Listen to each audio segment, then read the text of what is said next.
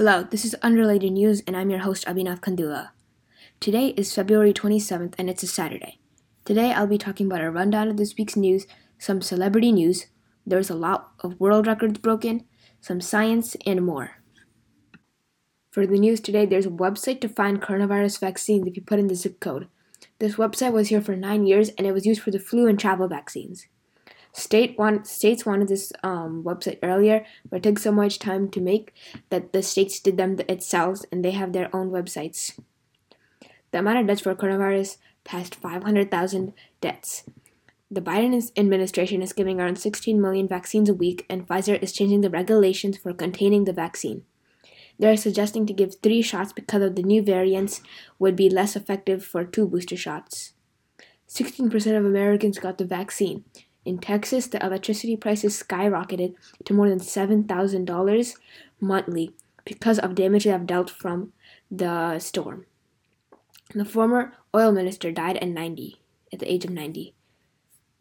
For celebrity news, Tiger Woods, a major golf player, broke his back in a car crash when a tree fell and rolled in front of him. There were no skid marks, which means the brakes were not applied. This would be the fifth time he broke his back, and he is now in rehab. The outside of his car got destroyed, but the inside was in pretty good condition. For some world records, um, the fastest edible car was broken, and it's a 90% edible.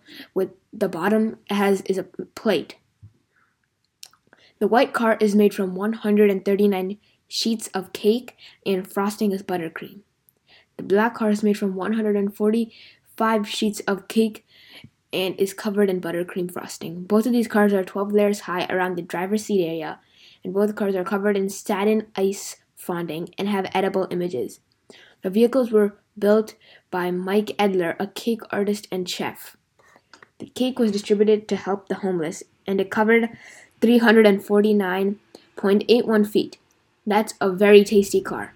And the highest jump by a miniature horse was broken and is 46.06 inches. The highest slam dunk with a backflip is now 16 feet high. The fastest skywalk between two hot air balloons is 1.49 seconds. Finally, the highest bar jump by a llama is 3 feet 8.5 inches. For science today, we'll be talking about how the sun works. The sun is the largest object in our solar system, and its gravitational pull is why all the planets are in the order it is. The sun is mostly made out of hydrogen and helium atoms. These atoms are in a plasma state and move really fast. At the center is the pressure is extreme. The plasma is kind of like a solid, and it's so hard the pressure is so extreme that the center hydrogen atoms fuse into helium in a process called nuclear fusion. During this process, radiant energy is released, and that's how we experience heat and how our solar panels work. If huge clumps of this process happen at one time in one place, it can cause solar storms, which are like storms on the sun. And for social studies, I'll be talking about some George Washington Carver facts, also known as the Peanut Man.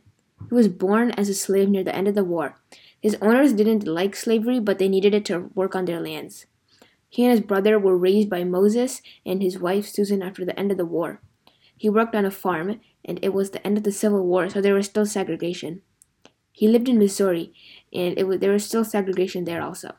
He went to school in Iowa State University for college, and his high school was Minneapolis High School. Education was important to him from the beginning, and during this time, he also worked on a farm.